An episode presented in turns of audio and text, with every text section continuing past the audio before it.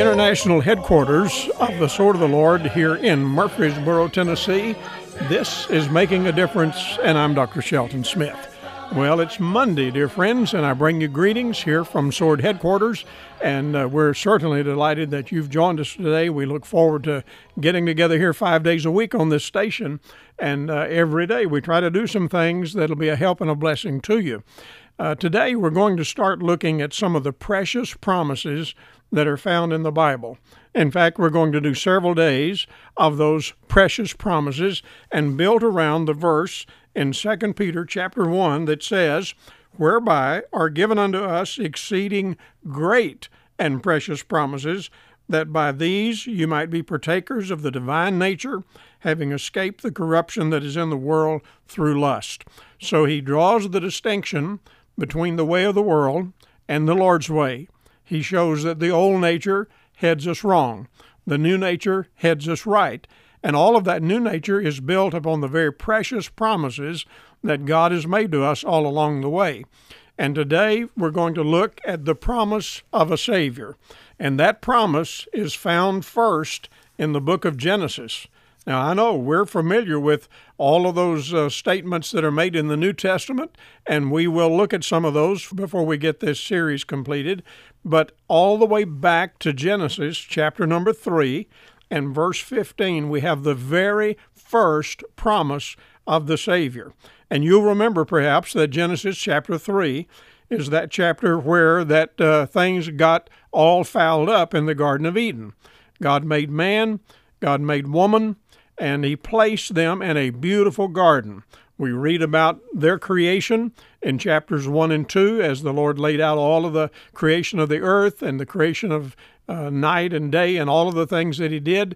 And then he comes to take this third chapter and describing how that the old devil, here called the serpent, he uh, really entered into the picture and he began to entice Eve and then Adam. And verse 2 talks about the place where he will be born.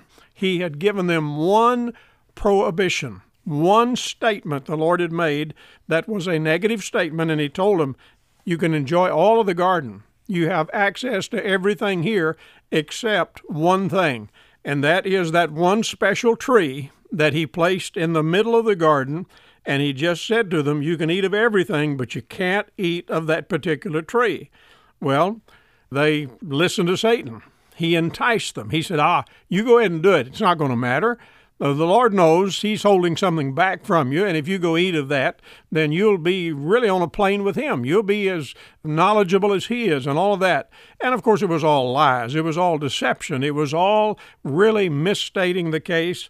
And when Eve did exactly what Satan enticed her to do, and then uh, she led Adam into that, and of course, the result of that was that uh, they were ultimately expelled from the garden. And this is where sin originated. This is where the whole sin nature developed and has been passed on now from one generation to the other.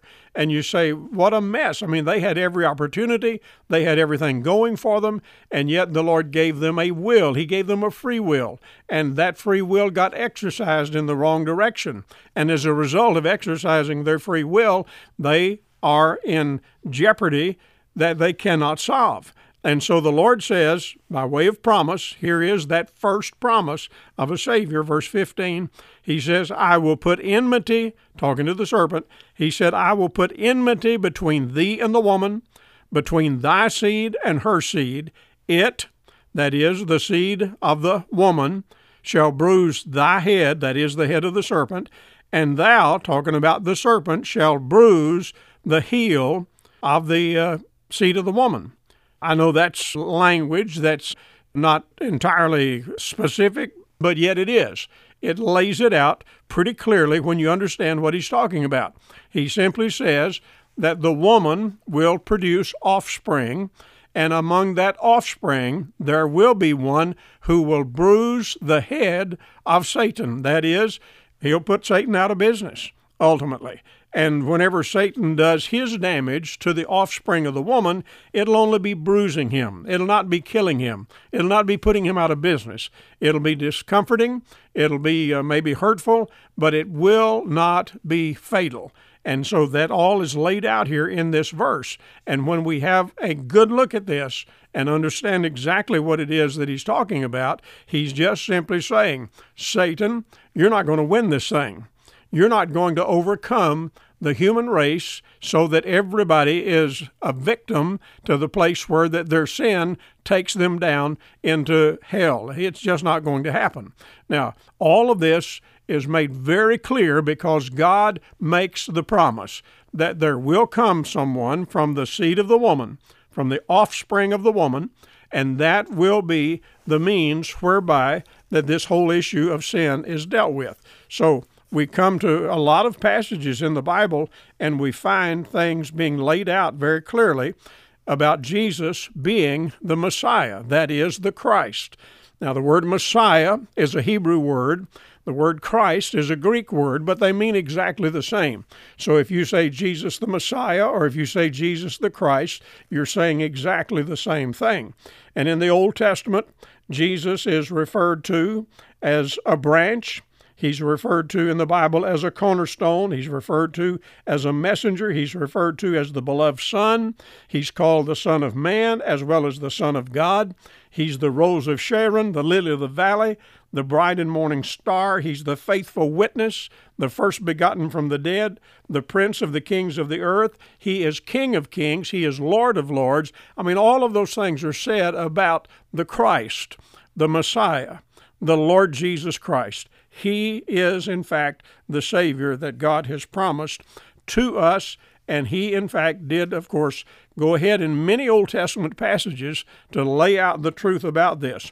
You may remember that in Isaiah chapter 7 and verse 14, the prophecy is this Therefore the Lord himself shall give you a sign.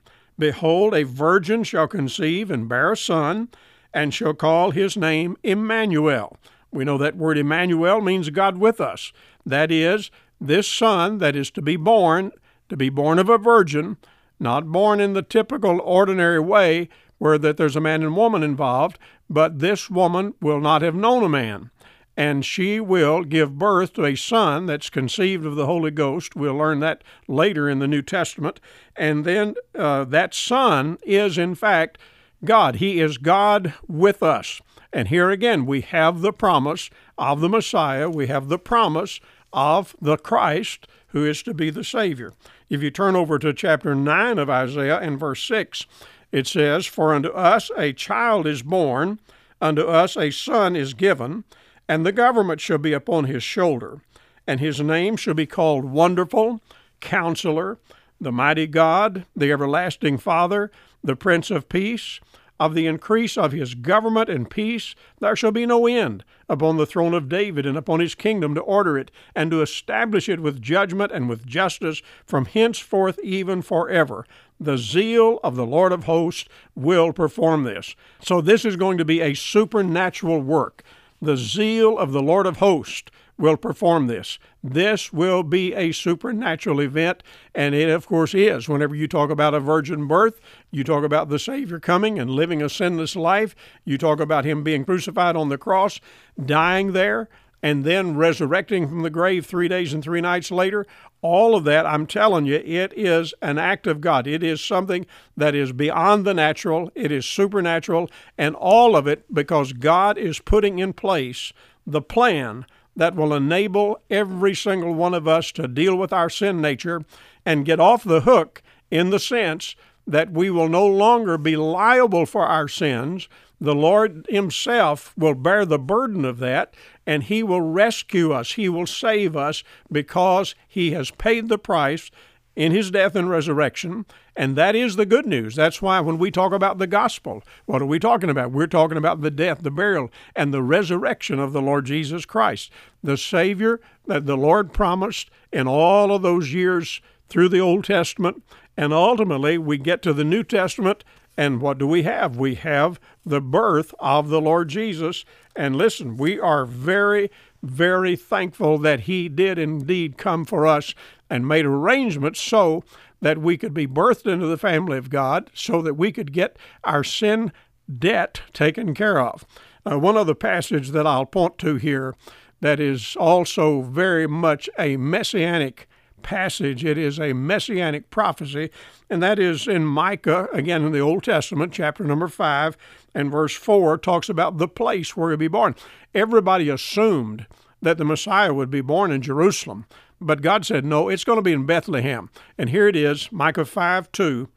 The Lord says, But thou, Bethlehem Ephratah, Though thou be little among the thousands of Judah, yet out of thee shall he come forth unto me, that is to be ruler in Israel, whose goings forth have been from of old, from everlasting. So it's not only giving us the details of the place of his birth, but it's telling us that this is going to be one who really did not originate in Bethlehem. He really was born in human flesh there, but he existed from the everlasting eons of eternities past. He, because he's God the Son, he has always existed. And thus, when he was made incarnate, that is, in flesh, and birthed in Bethlehem, all of that is really laid out here in the Bible so very, very clearly for us. Now, let me just make clear what's this about? Well, we have a promise of a Savior. We talk about the Christ coming, we talk about the Messiah coming, that is the promise of a Savior. Those promises were made first to the Jews, but obviously that promise has passed down to every single living, breathing human being on the planet. And we are, in fact, whether Jew or Gentile, and whether you're red, yellow, black, brown, or white, those promises that God has made about a Savior are promises that are affordable to you, they are available to you, and they are so because God has made all the arrangement that was needed to be made. You and I could never have arranged a Savior. We could never have come up with the kind of a plan that is so generous and so merciful that sinful creatures like we all are that we could be really put in right relationship with God and get things in place so that whenever we die, we don't have to go into a time of punishment. We don't have to go into a place of punishment. We don't have to go to hell. We indeed can go to heaven because we have a Savior. And I'm telling you, when I look back all the way to the opening chapters of Genesis and find God saying, I'm going to do it for you. I'm telling you, it is so encouraging. I mean, it is so uplifting to just understand how much God loves us. And that's why when you read passages like John 3:16 that says God so loved the world that he gave his only begotten son, that whosoever believeth in him should not perish, but have everlasting life. All of that, dear friends, because of a Savior that God promised many thousands of years ago, way back there at the time of creation.